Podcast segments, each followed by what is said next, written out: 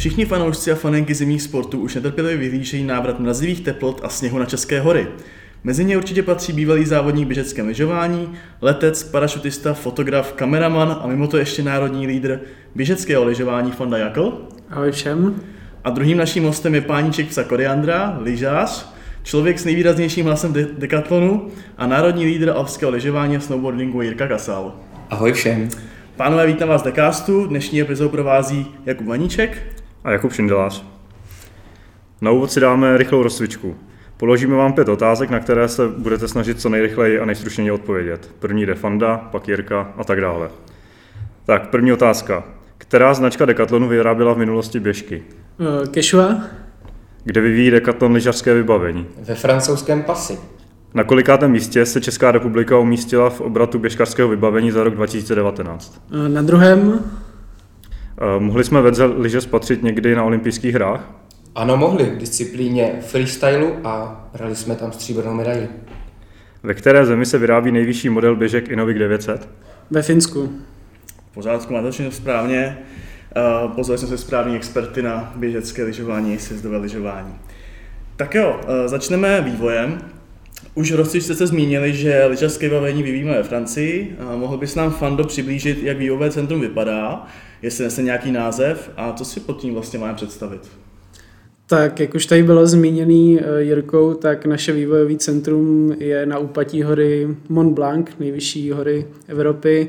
Přímo vlastně z kanceláří, laboratoří je vidět hezky na tu horu, takže to je pěkný prostředí. To, ten barák se nazývá Mountain Store. Uh, Je to teda ve francouzském Passy, což je oblast uh, města Salange. A je to takový obří moderní barák, který má svoje vlastní zdroje energie, je tam turbína v řece vedle, jsou tam solární panely, eh, takže je to poměrně nezávislý a ekologický barák na to, jak je velký. Má několik pater, kde vlastně jsou tam laboratoře na prototypy, Eh, Obchod je jedno celý patro, normálně Decathlon, ale najdete v něm převážně ty značky, na který je zaměřený to centrum, takže horolezectví, turistika a lyžování. A je to opravdu obří, jsou tam hřiště pro zaměstnance, mm, opravdu cokoliv eh, člověk potřebuje k výkonu práce, tak tam najde. Super. A ty jsi zmínil ten Mountain Store. Eh, Mě zajímá, vyrábí se tam ještě něco jiného než lyže a běžky, Jirko? No, vyrábí a vyvíjí se tam vlastně toho mnohem víc, protože jak Fanda říkal, tak to není jenom sídlo běžeckého lyžování a klasického alpského lyžování, ale i vývojové centrum a sídlo například tu- turistické značky Keshua nebo horolezecké značky Simons. Takže i tyhle ty značky tam mají své zázemí pro uh, vývoj vlastně testování a design svých výrobků. Takže krom lyží, běžek, lyžařského také oblečení, přílep a tak dále, se zde vyvíjí například eh, stany, turistické batohy, eh, oblečení vlastně na, na horolezení a tak dále. Mountain Store se nachází ve francouzských Alpách, to už jsme si uh, ujasnili. Uh, může se běžný smrtelník během návštěvy některého ze středisek podívat dovnitř a nahlédnout alespoň částečně pod pokličku toho vývoje? Mm-hmm, to je jedna ze zajímavostí, z mnoha zajímavostí té budovy. Tam vlastně v rámci toho patra toho obchodu je zároveň vidět do různých laboratoří, do uh, i kanceláří de facto, které jsou v tom stylu toho open spaceu, kde prostě lidem se pracuje příjemně. Takže určitě zákazník, kdokoliv tam přijede, tak nahlídne, jak se říká, pod pokličku jakýmukoliv z těch sportů, který byly zmíněný a vidí testování stanů, eh, zapejkání lyží, prototypů a podobně. Takže určitě je to zajímavý i pro normálního smrtelníka. Jo, já bych jenom doplnil, že vlastně ten člověk, no, ten zákazník, co tam přijde jako do Decathlonu, to nevidí jenom v té budově, jak říkal Fanda, přes eh, průhled do kanceláře nebo do vývojového centra, ale vlastně tím, že ty značky tam sídlí a jsou tam teda všichni eh, inženýři, designéři, i ti testři, tak se úplně běžně stane, že se tam podél řeky prochází eh, parta dám produktových inženýrek s notýskem v ruce, se stopkama a testují třeba e, turistické bundy, jak se v ním chodí, pohybuje, e, jak se v tom třeba potí a tak dále. Stejně tak můžete vidět partu lyžařů, který mají nabalenou na parkovišti hromadu prototypů neoznačených lyží, jenom jedna, dva, tři, čtyři a tak dále a jedou s nima, jedou s nima na kopec. Takže v tomhle tom je to unikátní, že vlastně i ten zákazník, který si tam přijde něco koupit, ačkoliv by to věděl, tak vlastně vidí toho nejvyššího člověka, produktového manažera, který je zodpovědný za výrobu těch lyží, jak zrovna jde se svou partou eh, testů na kopec. Na to rovnou navážeme. Eh, ty jsi vlastně teď tady zmínil, že za tím procesem musí stát jako neskutečná spousta lidí. Znáte vy někoho osobně? Tak já zrovna znám všechny v Inoviku. Inovik tým vlastně v rámci běžeckého lyžování není tak rozsáhlý jako například Vedze, který má sjezdový lyžování a ostatní značky. Eh, tam je přesně 10 lidí, kteří mají na starost eh, tenhle sport a tím, že já jsem měl tu možnost, nebo mám možnost být i u toho vývoje, tak eh, je znám všechny osobně. Takže za mě jmenovitě je znám všechny a byli jsme v zahraničí spolu několikrát, takže za mě jo. A nevím, jak Jirka. No já bych všechny asi, asi nezvládl, nás tam, je, nás tam je o něco víc, že ta značka je větší a zastřešuje i víc těch sportů. Ale určitě znám osobně ty lidi, kteří jsou přímo zodpovědní za ty produkty. Jo? Takže například produktového inženýra lyžařských bod, lyží, samozřejmě komerčního ředitele značky, který je zodpovědný za eh, nejenom naši zemi, ale skupinu, skupinu zemí, kam spadá i Česká republika. Takže tyhle ty lidi znám a vlastně v té sezóně jsem s nima denně v kontaktu, co se týče nějakých eh, dotazů, nejasností i třeba ze strany zákazníků, kteří se ptají na nějaké detaily, které, které nejsou uvedené třeba na produktových kartách nebo v informacích toho produktu, tak se potom doptáváme přímo těch lidí, kteří jsou za to zodpovědní a mají vlastně kompletní balíček informací o tom produktu. Je ten váš vztah eh, s těma lidmi jako čistě formální, nebo eh, je to čistě profesionální úroveň, nebo chodíte třeba s nima na večeře, když tam jste, nebo něco takového probíhá? Tak uh, u nás i tím, že ten tým je takhle menší, jak jsem říkal, a tím, že jsem byl na několika vývojích i v zahraničích, tak je to opravdu kamarádský vztah a myslím si, že tohle je ta výhoda Decathlonu obecně, uh, že prostě po té práci, která opravdu je často dost náročná, tak se jde večer na večeři, na pivo, nebo se jde i během práce, během polední pauzy sportovat. V té Francii opravdu Eh, jsou tak nastavený, že si udělají radši v půlce dne čas, jdou si zasportovat a vědí, že na to odpoledne pak budou produktivnější. Takže eh, určitě není to jenom pracovní vztah, je to, je to hodně osobní a, a myslím si, že to je ta výhoda eh, Decathlonu a je to tak všude ve světě nastavený. Je to tak, jo, vlastně co, co je v Decathlonu formální, jo, co se týče tady těchto stavů. My určitě, když tam, když tam jdeme na nějaký výběr řád nebo testování, tak se nepotkáváme eh, v kravatách, eh, v meeting roomech a tak dále. Prostě se potkáme eh, tak, jak jsme, všichni si tykáme, jdeme spolu potom na oběd, na večeři, otestovat vybavení a určitě tam padne i třeba nějaká sklenička vína nebo piva, jak, jak říkal Fanda. Ehm, ještě, eh, jaké vlastně všechny, ty jsi tady zmínil, že tam eh, na tom spolupracuje spousta inženýrů, různých lidí jako okolo. Eh, jaké všechny pozice třeba tam pracují na těch lyžích, snowboardech, běžkách a tak dále? No vlastně ten produkt nebo skupinu produktů vždycky zastřešuje ten, ten produkt owner, jo? ten hlavní, co má na starosti všechno. A ten pod sebou vlastně potom má svůj tým, který je zestavený z inženýrů, kteří se starají o tu technickou stránku jaké bude jádro liže, jaká bude konstrukce, jak bude liže vykrojena a tak dále a tak dále. Pak tady je tým designérů, samozřejmě, který zpracovává tu líbivost toho produktu. Pak tady je obrovská skupina lidí, kteří mají na starosti zásobování. Je to obrovský proces dostat to z produkce do našich skladů a následně vlastně na víc než tisíc obchodů na světě. A pak ostatní pozice Eh, webmarketéři vlastně, kteří připravují ty produktové karty, eh, merchandiseri, kteří jsou zodpovědní za to, jak bude vypadat vystavení toho daného produktu vlastně ve všech, ve všech dekatlonech na světě. No, takže ten tým je opravdu obrovský a ty mají potom zase svoje týmy, svoje členy. Je to spousta lidí, kteří se kolem toho točí. Víte, kluci, kde se naše zimní vybavení testuje? Tak konkrétně u nás třeba v běžkách a myslím si, jak už tady bylo řečený, většina těchto eh, sportů, co sídlejí Mountain Storu, se testují hlavně tam v okolí, proto i Decathlon zvolil tu základnu eh, přímo tam v údolí Mont Blancu ve francouzských Alpách, kde kousek od eh, té naší základny jsou sjezdovky, běžkarské tratě, biatlonové střelnice, kopce na chození normálně na turistiku, ale i chození po ledovci. Takže převážně se testuje opravdu ve francouzských Alpách.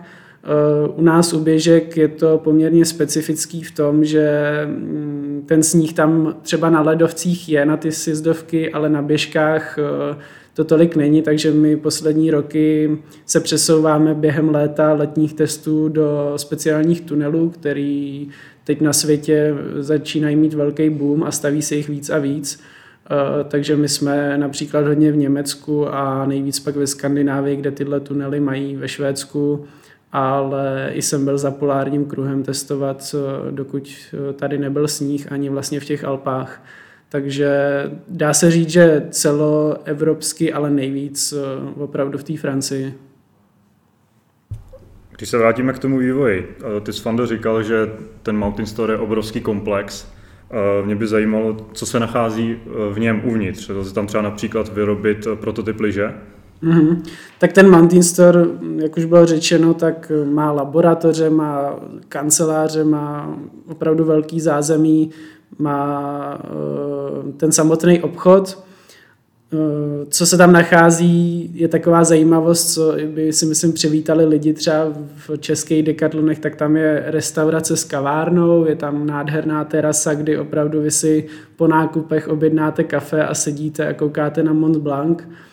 A přesně tak je vidět do těch prosklených laboratoří, je tam jedna z největších pecí na, mm, na sjezdovky, takže když nakupujete, tak pokud člověk je bystrej a rozlíží se, tak buď vidí na meeting, který probíhá, anebo vidí na druhou stranu třeba zapejkání prototypu liže. Opravdu je to hodně otevřený a dáváme těm lidem zase nějaký pohled do zákulisí, což si myslím, že je hodně ojedinělý. Tušíte, kolik lidí se na vývoji Vedza i Noviku podílí?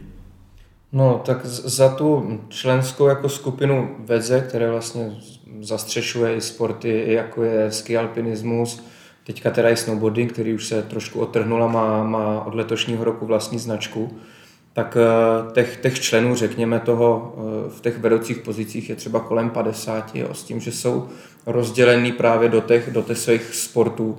Třeba 20 členů se stará o sjezdové lyžování, dalších 10 členů o freeski, který zastřešuje freeride, freestyle a, a ski alpy. Vlastní tým mají potom snowboardisti a třeba i uh, sledge tým, jo, což jsou uh, Bobby Sáňky a vybavení úplně pro nejmenší dětičky od 6 měsíců, tak i ti mají vlastní třeba šestičlený tým, který se stará, který je úplně oddělený od těch lyží, jo, ty, ty lidi jakoby nejsou v nějaký, v nějaký lince.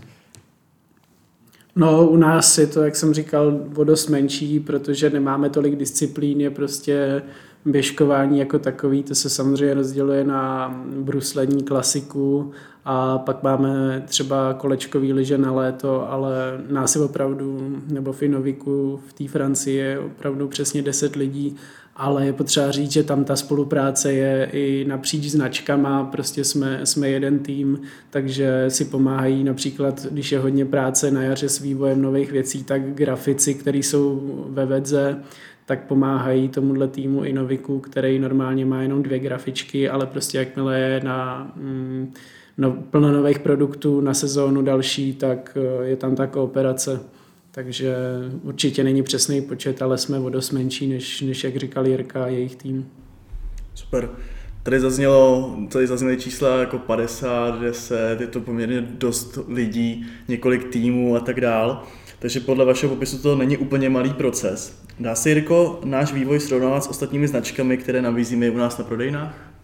No, nemám osobní zkušenost samozřejmě, ale umím si představit, že, že je to srovnatelný protože tou distribucí vlastně kolik eh, tisíců kusů my musíme vlastně vyrobit od A do Z a, a jimi potom zásobovat tou, ten nespočet prodejen po celém světě. Takže já si troufnu říct, že ten vývoj je, zcela srovnatelný. Mohl bys ještě, Jirko, přiblížit, jak probíhá ten celý proces vývoje? Dejme tomu od úplně prvních nápadů na nový model až po odeslání liže do sériové výroby. Já si vypůjčím třeba příklad eh, vzniku freeridové liže, který bude, eh, který bude uveden na trh například v nadcházející sezóně. Eh, prvním tím krokem je nějaké zjištění potřeb těch, těch zákazníků, vlastně uživatelů, tedy freeridových lyžařů. Na základě nějakých dotazníkových šetření nebo například i průzkumu, mm, protože ta značka spolupracuje s nějakými experty, se vyberou specifika, který ta daná liže na ten daný sport, teďka teda například freeride, musí mít. Podle toho vzniknou nějaké první návrhy, eh, náčrty a pak je to vlastně výroba od A do Z. Jo. Poskládá se nějaký první model, eh, zalisuje se, vyrazí se s ním na kopec, otestuje se, sepíše se, rozdá se zase těm expertům, ty na to dají své feedbacky. Eh, z toho potom vykrystalizuje dále nějaká podoba té, té dané liže. Když už tedy je jasno o té technické stránce, z čeho bude liže složená, jak bude vykrojená, jak se bude na základě těchto vlastností chovat vlastně na sněhu, tak eh, přichází na řadu, na řadu design, a vždycky je to nějaká, jako nějaký vyjednávání, že jo, kvality, ceny, eh, kolik barev použít, jaký to šít, z jakého materiálu. A potom, co je už tedy zhotoven design a máme, máme od značky posvěcenou, že tahle ta liže eh, může jít do produkce, tak vlastně startuje produkce a ta potom vyrobí vlastně jako přes kopírák vlastně tu totožnou liži, která, která vznikla v tom, v tom Mountain Store, v tom testovacím centru jenom už má eh, například modrý top sheet a je hezká i na pohled. Fando, to by se ví, že jsi měl eh, možnost se na tom vývoji přímo podílet. Eh, co jste třeba vyvíjeli, jakou ty jsi tam měl roli? Tak já jsem měl tu možnost, že jsem se stal součástí toho Inovik týmu mm, vlastně jako jediný nefrancouz. Aktuálně tam furt působím v nějaký menší roli. Eh, bohužel letos ty testy moc nejsou, nebyli jsme přes léto na lyžích eh, v těch tunelech, protože koronavirová situace nám to znemožnila. Nicméně byl jsem několikrát v zahraničí, například 14 eh, dní za polárním kruhem ve Finsku, kdy ta moje role na všech těchto výjezdech za testováním, za vývojem je taková, že ty lyže, produkty, oblečení, tak v nich denně jezdím. Eh, vlastně po každém, například u lyží, pokud bych to uvedl, tak eh, všechny lyže jsou natřený na černo, jsou anonymní, mají jenom krycí názvy, například um, světových měst, takže my vůbec nevíme, na čem jezdíme. Máme tam i lyže jiných značek, aby jsme nebyli ovlivnění. Uh, sepisujeme opravdu dlouhý protokoly po, po, každém, po každé jízdě. Někde je to fakt náročný, když v minus 30 musíte po jízdě uchopit tušku a napsat eh, do dlouhého formuláře všechny pocity ze své mm, jízdy na těch lyžích, ale v poslední době mě nejvíc bavily a hodně jsem zasahoval do doplňků, například vaky na lyže, bidony a tak, kdy vlastně řešíme každý šéf, každou přesku a snažíme se prostě být hodně praktický, třeba přepravní vaky do letadla, kdy prostě jdeme víc do detailu, snažíme se poskytnout i tady ty techničtější věci a uvíst je na trh, protože na trhu toho není moc a myslíme si, že ty nápady máme dobrý. Takže od testování, kde mají být na oblečení, až po tu hosti lyží a výběru jádra, opravdu si myslím, že jsem tam poměrně dobře zapadl a dávají mi docela velký slovo v tom vývoji, takže to je super a jsem rád, že po vrcholovém lyžování ty moje zkušenosti uh, přišly, přišlo um, na ně. Nepřišli v ní večer. Nepřišli v ní večer, ano. Jirko, ty jsi měl možnost se na tom vývoji nějakým způsobem podílet? Tak já určitě nejsem tak daleko jako Fanda, který je vlastně v tom, v tom srdci, jo, přímo vlastně v tom vývojovém týmu, o kterým my jsme se tady bavili, uh, o produktových inženýrech, designérech a tak dále. Uh, já mám možnost uh, všechny ty věci vidět dřív než jdou, dřív než jdou na trh a dát značce vlastně spolu s ostatními zástupci těch zemí zpětnou vazbu.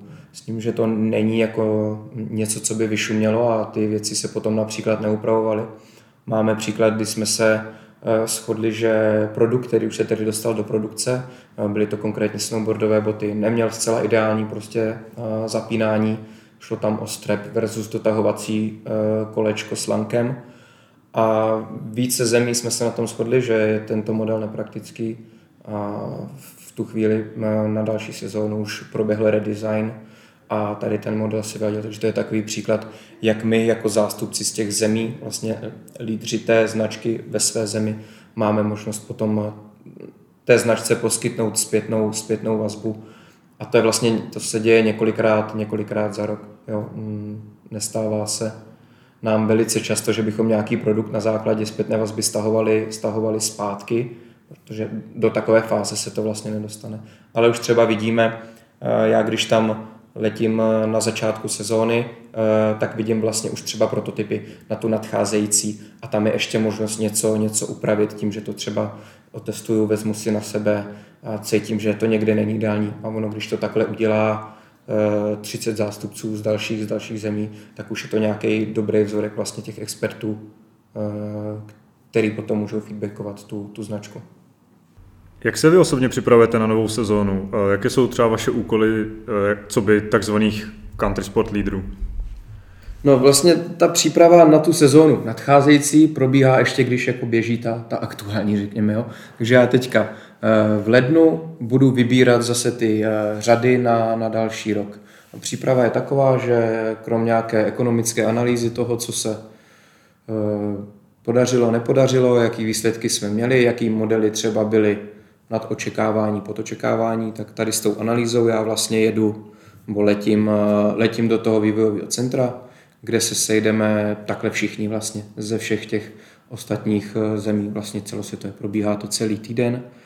A tam vidíme ty vlastně modely na tu nadcházející sezónu. Všechno to tam stojí už dole v tom nejspodnějším patře, kde je vlastně připravené to lyžařské a snowboardové oddělení.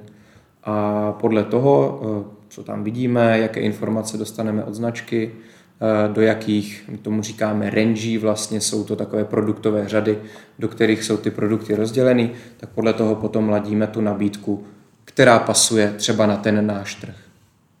No, u nás je to vlastně úplně stejný, my se tam potkáváme i s Vedze v ten stejný termín, takže to je opravdu zajímavé, že tam z celého světa nebo z 50 zemí se tam sejdou všichni zástupci Eh, tahle range choice vlastně, jak říkal eh, Jirka, probíhá u nás eh, většinou kratší dobu, my tam jsme třeba dva dny a těch produktů máme míň, ale jak bylo řečený, tam je obrovská výhoda zase toho Mountain Store, že jedno z těch spodních pater je prostě postavený jako prodejna, ale je jenom pro nás, pro experty, kde my si vlastně koukáme, jak by to mohlo být postavený v těch obchodech za ten rok takže to je další obrovská výhoda toho baráku, že prostě si tam všechno nejdřív testujeme a procházíme, dokud to není vyladěný a nevidějí to lidi. Takže rok předem a pak celý ten rok se na to připravujeme, děláme, plánujeme kampaně a děláme prostě webové stránky a podobně. Takže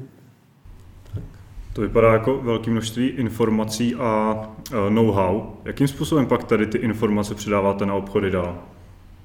No vlastně ten proces je velice podobný. E, to, co já se dozvím vlastně od té značky, tak potom osekám do té podoby, kterou aplikuju vlastně tady na tu naši republiku, kterou aplikuju tady na ty naše prodejny.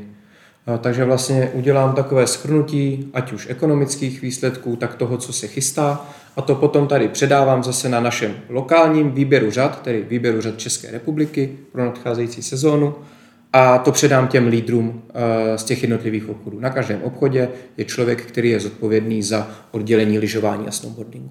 S těma se sejdeme a probíhá to vlastně velice obdobně, kdy já jim oznámím, eh, tady jsme například provedli nějaké změny, tady jsme zvolili tento výběr řad a v něm můžete mít tyto produkty. S tím oni potom jedou zpátky na svůj obchod a sestavují vlastně ty plány, jak co bude poskládané za sebou, kde budou přilby, kde budou lyže, co tam k tomu bude například za testovací zóny a tak dále. Ty jsi říkal, že tam jste tak zhruba týden na tom testování nebo na range se tomu říkáme my tady v Decathlonu. Uh, kolik dní z těch, z těch sedmi nebo pěti, nevím, jak to přesně berete, strávíš na svahu testováním těch samotných lyží a třeba bund, helem a tak dál? No to je vlastně, dalo by se říct, že jeden den, jedno odpoledne, záleží, jak to zrovna ta značka poskládá. Tím je vždycky zakončený vlastně ten výběr řád, že se vezmou eh, produkty z toho spodního patra eh, na ten nadcházející rok. Kdo chce zkoušet, eh, vezme si na sebe bundy, vezme si přilby, pokud jsou k dispozici ty modely těch lyží, jakože většinou ta značka se snaží, aby tam byly, aby zrovna nebyly na testu někde pryč. A vlastně minulý rok si... To bylo vlastně jedno večerní lyžování, kde, kde jsme měli možnost si vyzkoušet ty řady, ale třeba oblečení a takové věci, to si tam na sebe může ten jakoby člověk uh, zkusit kdykoliv. Jo? Když je nějak, nějaký prostoj mezi jednou částí a druhou, tak si se běhnu dolů, ošahám si bundu, vyzkouším si stejně tak přilbu, ale samozřejmě na ty lyže, na které je potřeba sjezdovka a sníh, tak to je většinou jeden den, jedno lyžařské odpoledne. K tomu se vlastně dostáváme uh, i v další otázce. Um, ty teda máš možnost si to vyzkoušet tam na svahu a co lidi, u nás v Česku, než začne sezóna, uh, můžou, myslím, když říkám lidi, myslím naše spoluhráče na obchodech, můžou si tu novou kolekci uh, vzít na testování nebo vypořádáte nějaký hromadný testování pro více prodejen na, já nevím, uh, umělém sněhu, prvním umělém svahu, uh, sněhu za sezónu, kde si vlastně můžou ty produkty vyzkoušet? No, ten náš start je trošku posunutý tou tím jako absencí těch Alp a velkých hor. Jo. My prostě musíme na tu praktickou zkoušku potkat, počkat na, na první sníh, na technologii, která nám dovolí zasněžovat i v neúplně uh, zimním jako zimních podmínkách, jo. Ale určitě i ty, je vlastně tým školitelů, který se k tomu dostane uh, vlastně první.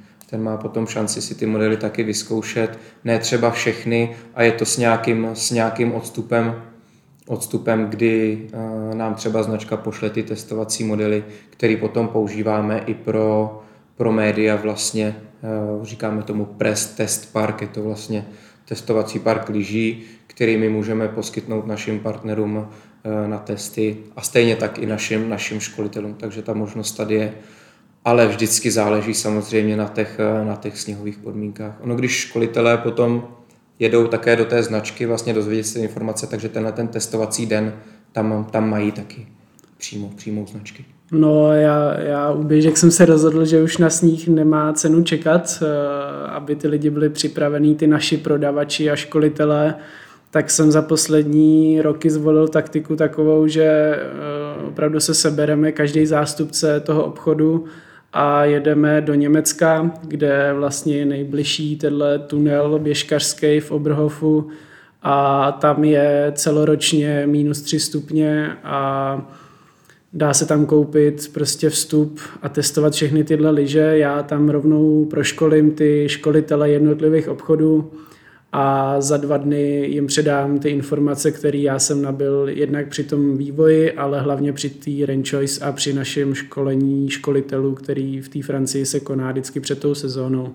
Takže my u běžek jedeme takovou taktiku, že se opravdu sebereme a na konci října jsme připravený, připravený, proškolený a čekáme už jenom na sníh v Česku, takže my tu absenci těch Alp a velkých kopců jsme vyřešili takhle. Když už jsme nakousli výběr těch produktů, Jirko, můžeš nám v krátkosti představit nejzajímavější novinky od značky Vedze? Nemusí to být jenom lyže, ale i třeba oblečení, helmy a tak dále. A já stejně začnu těma lyžema, protože vlastně nejzajímavější pro uh, tuhletu sezónu je nová řada sjezdových lyží, kde vlastně proběhlo po, po dvou letech uh, vlastně výroba, výroba úplně nových produktů. Vrátili se nám do našich řad trošku univerzálnější lyže, Eh, s šířkou pod patou kolem 79 mm, který se perfektně hodí na, na naše podmínky, na naše rozbité kopce. Takže určitě tady tuhle tu řadu nových sjezdových lyží.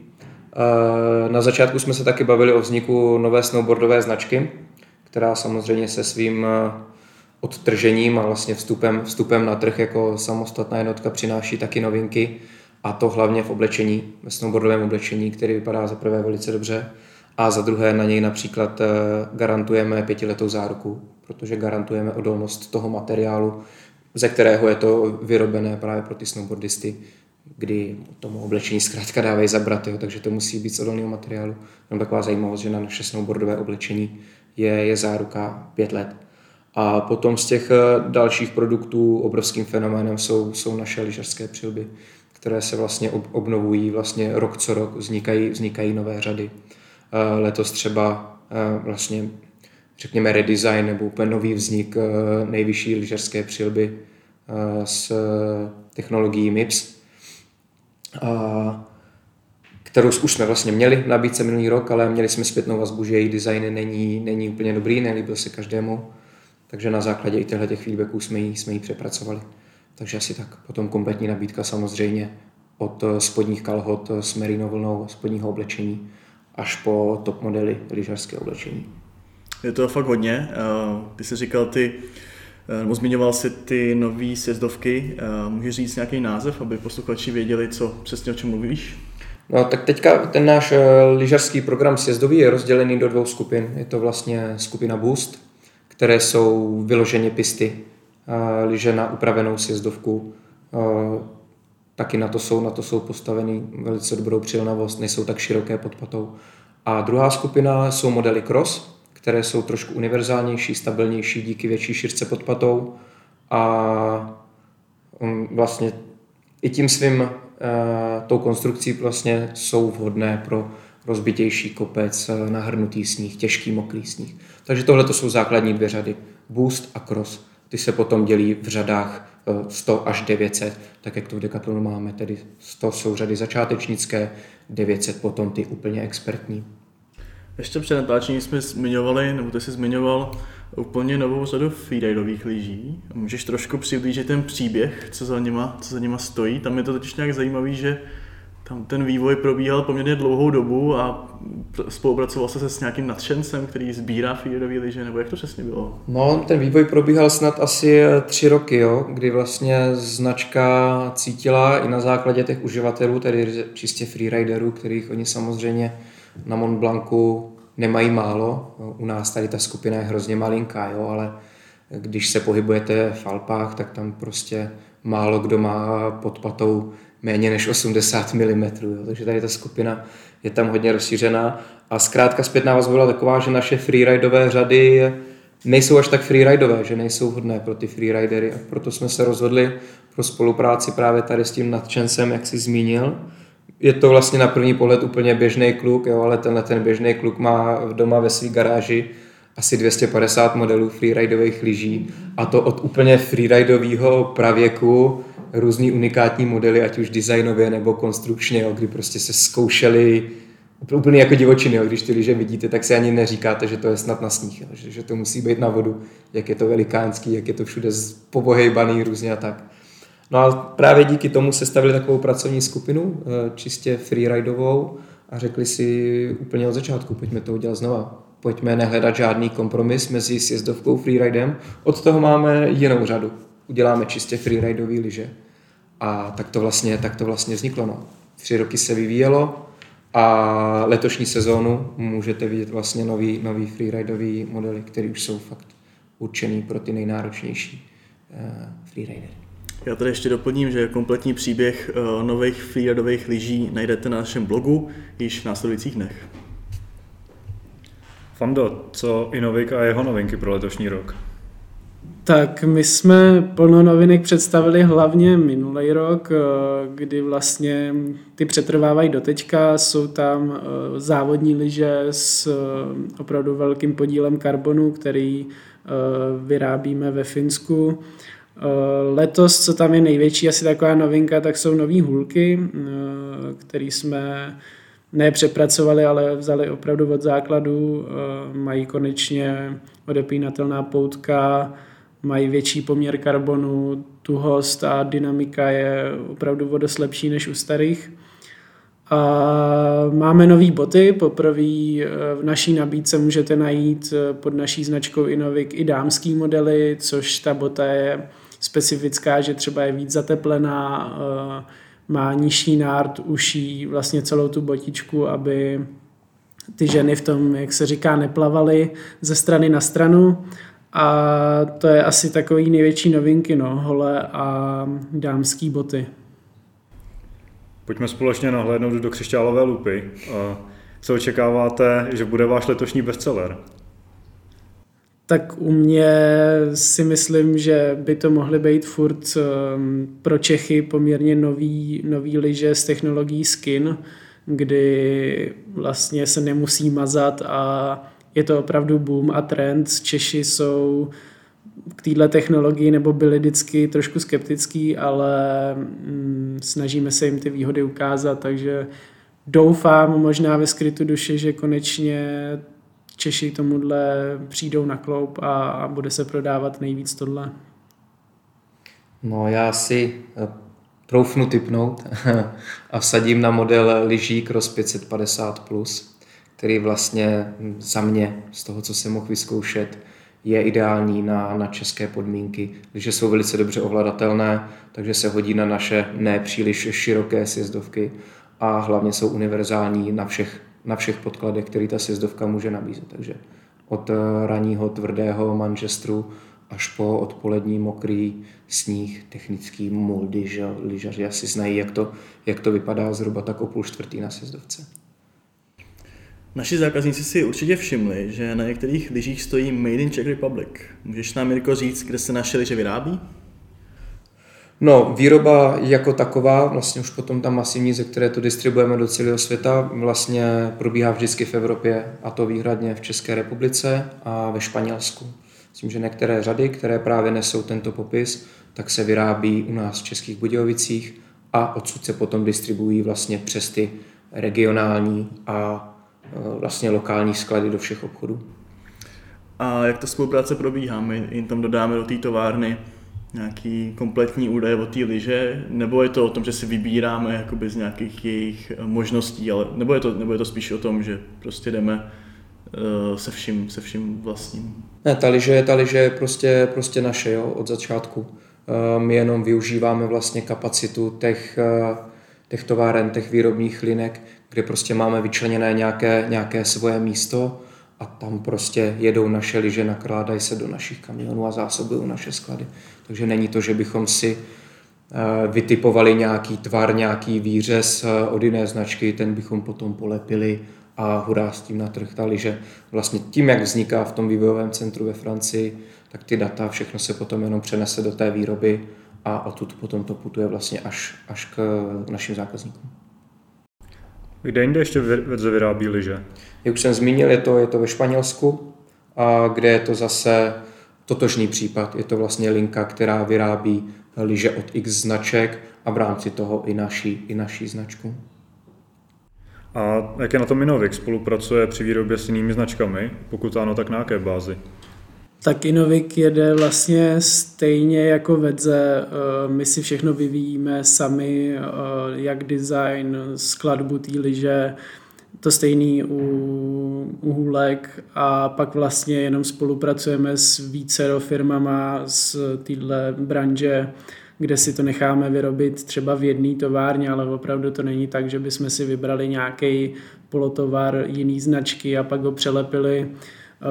Uh, Ono je to u těch běžek ještě jako jednodušší, dá se říct v tom, že většina běžek se vyrábí, kor těch nižších typů se vyrábí na Ukrajině, protože to je jedna, Ukrajina je největší zpracovatel dřeva, takže i papíru a těch jáder voštinových do běžek, takže třeba to může být ze stejné fabriky jako, jako jiná značka, jiná běžka, ale ten vývoj a všechno, co zatím stojí, je opravdu čistě náš a my pouze využíváme stejných fabrik, takže je to podobné jako u Vedze a takhle to je u většiny našich značek. Zaujaly mě věžky Inovik 550 například.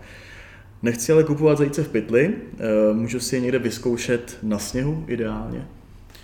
No, jako zákazník eh, i vlastně jakýkoliv náš zaměstnanec, pokud nebyl na tom testu, který už jsem zmiňoval v zahraničí, tak jakmile napadne sníh, tak zákazníci mají možnost buď testovat na našich takzvaných, takzvaných Innovic Days, kdy vlastně máme na různých ski areálech testování pro veřejnost, kdy přijdou jenom na číslo občanky, je to zadarmo, si vypůjčejí ty lyže a můžou na nich jezdit, můžou porovnávat nejnižší typ až závodník, ke kterému se třeba normálně nedostanou, anebo ten svůj daný vytipovaný, jako třeba ty Inovik 550.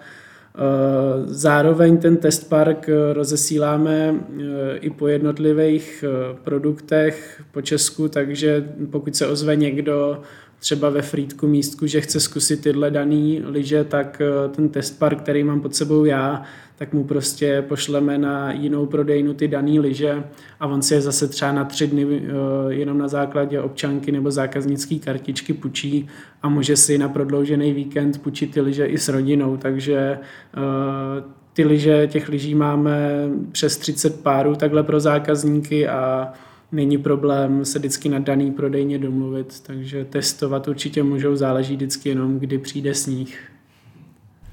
Jak je na tom vedze, Jirko? Můžu se někde vyzkoušet eh, sjezdové lyže? No, je to, je to vlastně obdobný. Tak, uh, je tady ta, ta možnost toho testování tím, že přijde zákazník na prodejnu a vyžádá si naši testovací službu, kterou mu vlastně poskytne v našem případě uh, každá prodejna a ty lyže mu, poskytne mu tu možnost ty lyže, ty lyže otestovat.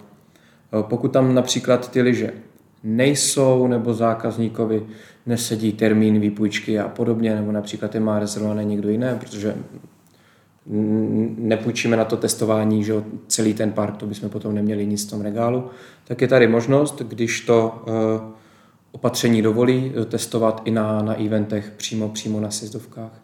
Ty jsou pořádané buď přímo obchody, které mají svůj vlastní testovací park, typicky velké prodejny, jako je třeba Chodov nebo Brno, mají svůj testovací park, nebo potom sdílený park, který obdobně jako u Fandy putuje po těch prodejnách, respektive po těch kopcích, kde probíhají ty testovací akce. No, pokud by to uh, letos vládní opatření dovolili, tak budeme i testovat uh, přímo v areálech. To je vlastně test s naším partnerem, kde my objedeme, uh, tuším, že to je 7 areálů, 14 testovacích dnů, vždycky víkend jsme někde, někde pod kopcem s naším stánkem a tam potom máme kompletní nabídku našich lyží. Nejenom teda naší značky, ale vlastně všech, všech těch značek, který, který prodáváme. Otázka samozřejmě, jak to s tady tou službou bude, bude letos, jestli vůbec v areálech bude možné uh, takovýhle testování a eventy dělat. Kolik takové testování stojí? Uh, myslíš pro zákazníka? Ano. Eh, pro zákazníka stojí dopravit se tam a koupit si pernamentku, tak jako, tak jako by lyžoval za, za test, nic nechceme Eh, jenom se zastaví u nás eh, ve stánku, vyplní pár údajů jako své jméno, číslo občanského průkazu pro nějakou, pro nějakou jistotu. Neskládáme u stánku žádné zálohy, nemanipulujeme s penězi, takže tahle ta služba, ať už pod kopcem nebo na prodejně, je zcela zdarma. Pojďme trošku si zapredikovat do, do budoucnosti, respektive na tuhle sezónu. Čekáte, že korona tyhle ty akce přeruší, nebo jak to vidíte, kluci? No, bohužel se obáváme, že to asi nebude úplně v tom módu tolika eventů, eh, co bychom chtěli. Stále, stále doufáme, že něco se povede, ale samozřejmě musíme respektovat vládní opatření a jsme připravení tyhle akce udělat a jenom podle situace mm, budeme v pohotovosti a prostě buď to budou nebo ne. Tady pak eh, třeba u těch běžek je výhoda to, že eh, není to v těch ski areálech, není na vleku, takže běžky si myslím, že pokud tak eh, normálně eh, každá osoba si může stavit v té prodejně a zeptat se tady na tu službu, takže ty běžky snad nebudou takový problém jako ski areály a, a testování sjezdovek. No my v první řadě doufáme, že nás, eh, že nás pustí lyžovat, no, to je vlastně krok jedna. No potom, co tenhle ten krok bude splněn, tak doufáme, že nám dovolí i nějaký prezentaci eventů. Samozřejmě je to stánek, kde se potkává víc lidí. Nicméně pokud by tady tyhle ty akce přímo v areálu byly z jakýchkoliv důvodů nám znemožněny, tak pořád pro zákazníky platí ta možnost přijdu na prodejnu, vyžádám si typ, který zvažuji ke koupi, chtěl bych si ho předtím vyzkoušet. Na tom se, na tom se nic nemění. Důležitá součást eh, lyžování jsou lyžáky. Je vlastně možné nějakým způsobem je vyzkoušet na prodejně, třeba na nějakém simulátoru? S lyžákama se to má tak, že vlastně si je můžete eh, vyzkoušet pouze v té prodejně. Nemáme obdobnou službu jako například u lyží, ale snažíme se, aby vlastně to, eh, ten výběr a to zkoušení těch lyžáků bylo co nejblíže tomu, jako kdyby ten člověk v nich lyžoval. Takže na prodejnách jsou eh, různé trenažery, simulátory, například vázání, ve kterém se můžete pohybovat stejně, jako kdybyste lyžovali, zacvaknete se, zapružíte si vlastně tak, jako kdybyste byli opravdu ve svém, ve svém sjezdovém vázání. A plus k tomu nabízíme na vybraných prodejnách, konkrétně pro, pro letošek je to eh, prodejna v Ostravě, v Avionu a zde na Chodově eh, možnost zákazníkům poskytnout vlastně analýzu jejich chodidla, kde je tady speciální 3D měřák, který eh, kameraman skenuje vaše chodidlo a podle toho vám přesně doporučí lyžák na míru. Vidíte například, že vaše pravá noha je o nějaký ten milimetr delší než ta levá, že opravdu je to, je to alchymie vybrat správnou lyžařskou botu. A s tím nám pomáhají i tady tyhle ty technologie. Již v úvodu jsme zmínili, že kromě práce v Decathlonu děláš Fando ještě spoustu dalších zajímavých činností. Dokonce se angažuješ i v jedné marketingové agentuře. Můžeš mi prosím tě prozradit, jak to všechno stíháš? Tak uh, sám občas nevím, uh, jde to na úkor nějakým uh, víkendům a a volnému času, ale pokud ta práce je de facto koníčkem a baví, tak, eh, tak je to v pohodě. Tak, tak se to dá zvládnout a třeba ty testování a, a tady ty uh, věci, o kterých jsme se bavili, jsou prostě příjemný. Vy letíte do Alp a sice tam třeba i celý den uh, sedíte v zasedačkách a podobně, ale prostě má to to svý kouzlo, že jste zase někde jinde, nebo když testuju lyže, tak jsem prostě na lyžích a je to moje práce. Já si tam jezdím a sepisuju svoje názory, které prostě nemusí souhlasit s názory jiných a a při tomu toho pracuju, takže to je asi to hlavní, když to baví, tak to nějak jde vymyslet. Doslechli jsme se, že dokonce lítáš. Co tě nejvíc na lítání baví? Tak uh, lítám jednak s letadlem a i na padáku skáču, tak um, to mě uchvátilo v tom, je to taková moje droga a ten největší relax, že tam prostě je pro mě jenom přítomnost. Uh, při těchto činnostech neexistují jiné myšlenky, když skáču z letadla, tak myslím jenom na to, co udělat za sestavu nebo co musím udělat v tom vzduchu a hlavně otevřít ten padák a tam prostě nemyslíte, kolik e-mailů vám hoří v práci a podobně. Stejně tak je to, když jsem jako pilot v letadle, tak prostě si užívám ty výhledy nebo uh, prostě koukám, jestli je všechno v pořádku v tom letadle, ale na nic jiného nemyslím, takže to je takový můj největší relax aktuálně. Když jsi zmínil ty padáky, kolik eh, tak za sebou máš se skoků? Tak aktuálně mám, myslím, nějaký 135 seskoků v solu, nikdy jsem teda neskákal tandem, to je údajně podle mých rodičů pro ženský, takže, takže to za sebou nemám. Skákal jsem rovnou sám a nějak 135, myslím, aktuálně. A jak jsi to vlastně dostal k tomu skákání? Jsi si teďka zmínil rodiče, takže jako tvůj táta je pilot, nebo jak, jak to je? Uh, jo, táta dřív eh, skákal hodně, byl vlastně instruktorem parašutismu, pilot, pilot jsem první v rodině, ale no, dostal jsem to k narozeninám, tenhle výcvik první na ten samostatný seskok od rodičů a vlastně celá rodina eh, ten výcvik má, takže i mamka skákala, brácha a sejít se všichni v letadle je docela zajímavý ale teď jsem u toho přetrval hlavně já a jak jsem říkal, je to můj největší relax aktuálně, hlavně jako pro hlavu. Neláká tě wingsuit? Tak wingsuit je trošku ještě jako náročnější disciplína, na to si myslím, že zatím nemám ještě schopnosti. Vlastně ta, taková ta vakoveverka, co zeskočí ze skály a letí několik kilometrů, tak uh, zatím, zatím ne a zůstanu toho, že mám ten záložní padák ještě a skáču jenom z letadla nebo z balónu a zatím ne. Teda. Co ty a běžky, jaký máte spolu vztah? tak teď uh, hodně pracovní samozřejmě a jsem za to rád. Dřív jsem opravdu se tomu věnoval vrcholově.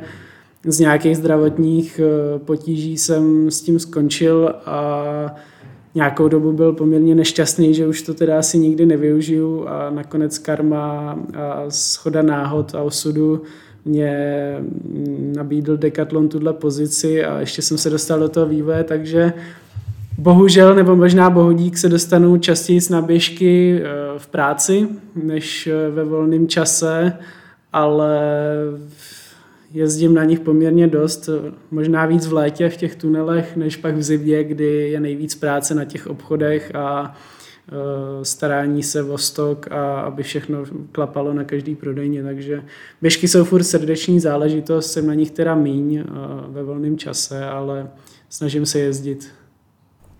Jirko, ty asi nejsi úplně velkým fanouškem eh, běžek. Jak se dostal k misi národního lídra lyžování? No, abych to trošku opravil, jako já jsem velkým fanouškem, ale nejsem jako velkým uživatelem, jo. Já jako fandím a obdivuju obrovsky jo, tady ty uh, norský blázny a ty jejich dlouhý běhy, stejně tak uh, biatlonisty, kteří se dokážou soustředit prostě na tu střelbu po kole bych to ne, ani neujel autem, jo, jako, takže jako fanouškem jsem, nicméně uživatelem určitě nejsem tak, tak dobrým jako fanda, já si zajdu s partou kamarádů nějakou hřebenovku hezky eh, v klasice, ale nějaký větší kopce se nestydím výjít, jako když mi to technicky nejde. Jo. Takže fanouškem jsem, uživatelem už, už nikoli, tam jsem na tom trošku líp v těch lyží. No a té misi jsem se vlastně dostal, asi ten počátek byl úplně na prodejně, jo. vlastně mm, moje první role v Decathlonu byla vedoucí oddělení turistiky a lyžování, takže tam byl jakoby nějaký ten prvotní vztah k tomu, lyžařskému oddělení, krom toho, že k lyžování samozřejmě mám blízko jako sportovně. A po nějakém eh, čase vlastně jsem se dostal do spolupráce s bývalou lídrní vlastně Kateřinkou, která potom odešla na mateřskou dovolenou, tak tímto možná zdravíme a přejeme všechno dobré. A pak to nějak zbylo na mě, no. Prostě přišla nabídka, jestli si na to věřím, jestli bych to dělal. Na začátku jsem teda ještě spolupracoval se svým badym, nebyl jsem v tom úplně sám, protože ten eh, sport a jeho podíl na obratu a i ta náročnost je velká. A vlastně pro letošek už jsem se, řekněme, osamostatnil, ale ten počátek toho vlastně byl v mým vlastně zájmu o lyžování jako takové a spojení s Decathlonem už vlastně z brněnské prodejny, kde jsem byl jako vedoucí oddělení. Předpokládám, že jsi s lyžema uh, už procestoval kus světa. Kde se ti nejvíc líbilo? Kus Evropy. Kdybych světa, tak moc rád bych se podíval do Ameriky, do Kanady, ale nejvíc líbilo, bylo to asi ve Francii, nebylo to teda pracovně, bylo to na nějakém lyžařském výcviku. Přesně si nespomínám na to údolí, bylo to někde poblíž, poblíž Tyň, tak tam, tam to byly jako nádherný eh, kopce. Já jsem nikdy předtím moc nejezdil do zahraničí, občas třeba do, do Rakouska jednou za sezónu, jinak vlastně s rodičema, tak jsme lyžovali leč hodně, tak pořád v Čechách. Takže já když jsem, to si pamatuju tady ten zážitek, to bylo vlastně poprvé, co jsme vyjeli někam, někam do světa. Teď si nevybavím, jestli to bylo Valtorán nebo Tyň. A to najednou, že jo, bylo úplně něco obrovský, kopce, všude sníh, že jo, žádný zelený louky. Takže francouzské Alpy mi utkvěly, utkvěly hodně a teďka už s postupem času i ty, i ty rakouský, kam se dostávám častěji, přece jenom je to, je to blíž. No. Uh, slyšel jsem, že vás to hodně baví na ski Alpech. Uh, čím se vás tato poměrně nová odnož získala? Tak uh, mě baví i sjezdovky a, a běžky a tohle je taková poměrně hezká kombinace unikátní, kdy ten pohyb vlastně nahoru je jako při klasice na běžkách, Eh, používají se tam mm, ty takzvané tulení pásy, takže ty máme teď na těch mohérových skinových běžkách taky, jenom ne přes celou lyži. Takže ta kombinace, že jdu v přírodě nebo uh, prostě po větším kopci, než na který bych se na běžkách drásal asi těžko. A pak si ho hlavně sjedu na de facto sjezdovce nebo sjezdovkách na těch lyžích, které na to jsou uspůsobený, nemají volnou patu jako ty běžky tak to mě nadchlo a prostě pohyb v té přírodě, jako, jako pokud je víc prašanů nebo nového sněhu, tak eh, to asi mě, nevím jak Jirka to má se skialpama. No, velice podobně, já jsem se k tomu dostal vlastně poměrně nedávno, nějaký moje první výšlapy proběhly eh, před dvouma rokama, nebylo to nic velkého, pěkně poznačený stezce nahoru po sjezdovce dolů, tak jak si myslím, že by se s tím letím sportem eh, mělo začínat, jo, ne se vydat do nějakých bláznivých volných výstupů a nedej bože ještě sjezdu. A bavil mě vlastně ten, ten klid na tom, ta, ta pohoda. Já na lyžích nepatřím úplně k nejpomalejším, a tady na to mě to naopak baví, protože ta liže nahoru, já nemám takovou kondici, abych to na ní vyběh jako uh, skialpový závodník v kombinéze, takže si jdu, jdu si v klidu s přítelkyní, s kamarády, vystoupáme nahoru, tam to sundáme a klidným, trošku techničtějším tempem, než jsem třeba zvyklý z těch eh, čistě pistových lyží. To si jedeme dolů na kopci, který třeba není ideální, protože už se vracíme později odpoledne, ale zase je to taková trošku challenge v té technice. No a časem už jsem se dostal i k těm, řekněme, volným trošku stoupáním, kdy ale vždycky jdu s někým, kdo, kdo, je, v tom, kdo je v tom trošku zkušenější než já. A to je úžasný zážitek, jo, na těch, na těch lyžích prostě. Jak jsme na tom s nabídkou skialpů v Decathlonu? No my jsme vlastně v Decathlonu, ku podivu, začali se skialpama, stejně jako já jsem začal se skialpama, takže nečekaně. Náhoda? Nemyslím si. Eh, první moje skialpové lyže a zkušenost samozřejmě s nima byla díky, díky produktu značky Vedze eh, kdy jsme vlastně eh, začali se základní řadou pro začínající lyžaře, tak jak jsem to, skialpinisty, tak jak jsem to popisoval, rovná se jdu nahoru po značené trase, sjíždím dolů po, po sjezdovce, a ta nabídka už se rozostr, rozrostla i o další modely a nabízíme teďka i čistě touringové lyže, které jsou vhodné i pro přechody nějakých hřebenů, údolů, údolí, jo, i třeba na delší výšlap s batohem, mačka, cepín, lano, už prostě fakt ten opravdu alpinismus. A nabídka teďka myslím si, že je, co se týče cena lomeno kvalita, určitě jedna z nejdostupnějších na trhu vlastně umožňujeme těm zákazníkům jak vstup do toho sportu, který je teďka obrovským trendem, tak i potom těm zkušenějším, kteří už mají ten vstup za sebou, vlastně uh, ty lyže a to vybavení je, je tam i pro ně. Jo. Takže není to jenom čistě pro začátečníky, už postupem času cílíme i na zkušenější skelpinisty a rozhodně se za naše skelpové vybavení nemusíme, nemusíme stydět. Jirko, ty sice nelítáš tohle jinak než jako pasažér, asi tě člověk ani nepotká s foťákem v ruce, ale můžeš se pochlubit něčím, co Fanda nemá. Je to tvůj korgi. Proč jsi vybral zrovna tohle plemeno?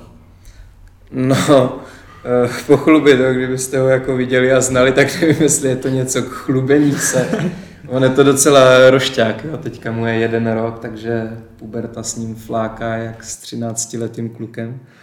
Ale proč jsme si ho vybrali? No, byla to v první řadě praktičnost. No, my jsme vybírali jako psa k nám do domácnosti, momentálně ještě do bytu. Já jsem vždycky chtěl velkýho psa, honáka, se kterým bych lítal po polích e, s ovcema. No ale to teďka v bytě není možné, ten pes by se tam trápil, tak jsme našli právě tenhle ten kompromis velice aktivního, menšího honáka, který je, řekněme, skladnější a vydrží, vydrží i v tom bytě s tím, že potom vypájíme někam na pole, kde, kde on se vyběhá. Takže tolik k mému koriandrovi. Tvůj pes má velice specifické jméno. E, jmenuje se koriandr. Co tě vedlo k takovému jménu? Jsi fanoušek indické kuchyně? Ano, také, a, a, ale bavilo nás hlavně to spojení korgi, kori, koriandr takže jsme to tak jako nějak zaonačili, no říkáme mu kory, jenom oficiálně v nějakém jako méně je napsáno, že je to, že je to koriandr a nejenom indický, ale i třeba mexický. Takže i ta chuť mě baví, jo? Kdy, kdyby to bylo něco jako koprová omáčka, kterou nemám rád, tak, tak bych samozřejmě psa nepomenoval, ale mám rád tu chuť a sedělo nám to hezky k, té, k tomu plemenu vlastně, jako ke korgimu. Ve vaší rodině se špáníšek spíš ty nebo on a umí něco speciálního? No troufnu si říct, že ještě furt já a bohužel musím říct, že bohužel jenom já. Kdyby jako na stejné úrovni toho poslouchání jsme byli i třeba se ženou nebo s rodinou, s rodiči. Jako na mě dá, dejme tomu. Ale když po něm chce něco náročnějšího někdo jiný, tak uh, občas jako je mu to úplně, úplně jedno. Nejsem asi nejlepší pejskař. A no speciálního, co je speciální, tak umíme nějaký uh, povel klasika, sedni, lehni, zůstaň, udělej otočku, hraj mrtvýho a dostaneme se v tomhle někam dál určitě, určitě časem. Chtěli bychom určitě se dostat i k těm ovcím a vlastně k nahánění, k té podstatě toho, k čemu tady to plemeno lečnat třeba nevypadá, tak bylo vyrobený. Jako.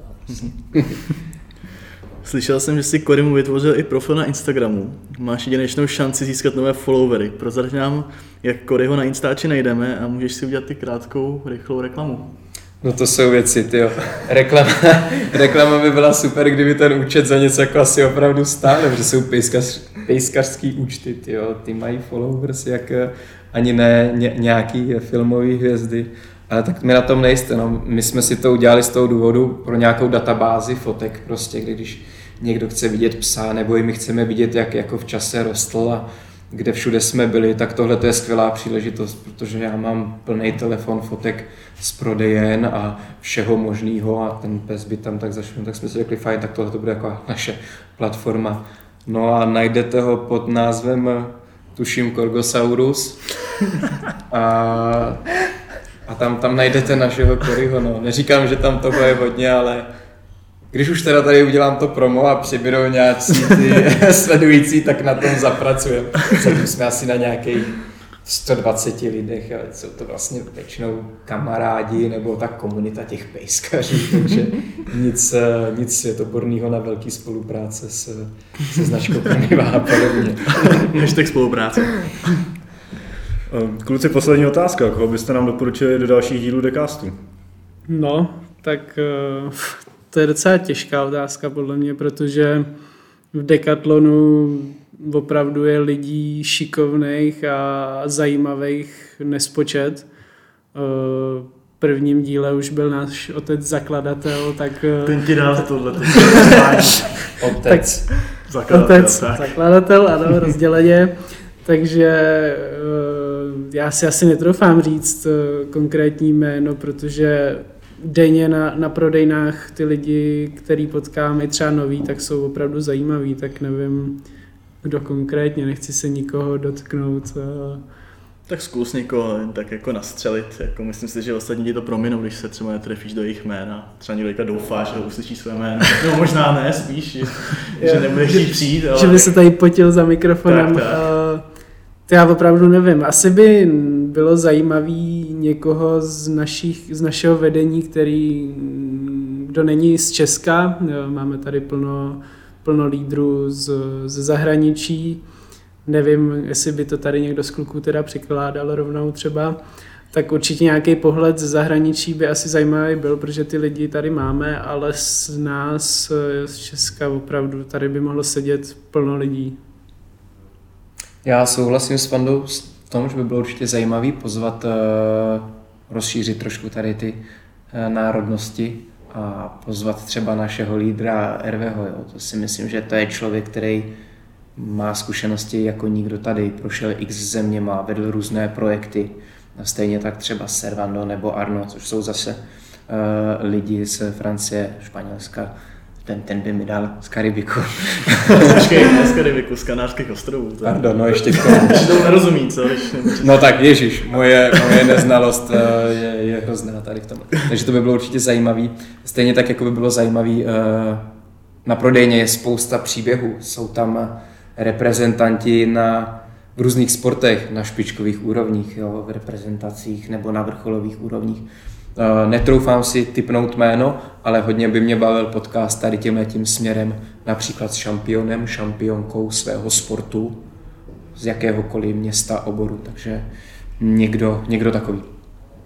Tak jo, díky moc. Naše hosty byli Fanda Jako, Jirka Gasal, ještě jednou děkujeme za návštěvu. My taky děkujeme. Děkujeme za pozvání. Myslím si, že jsme nalákali uh, všechny na novou zimní sezónu. Já se teda těším neskutečně. A na úplný závěr připomeneme, že nás můžete poslouchat na Spotify, Apple Podcast a YouTube. Eh, nezapomeňte nás taky sledovat na sociálních sítích Decathlonu, kde se eh, včas dozvíte o nových dílech a kde máte prostor klást našim hostům dotazy. Od mikrofonu se loučí Jakub Šindelář a Jakub Vaníček.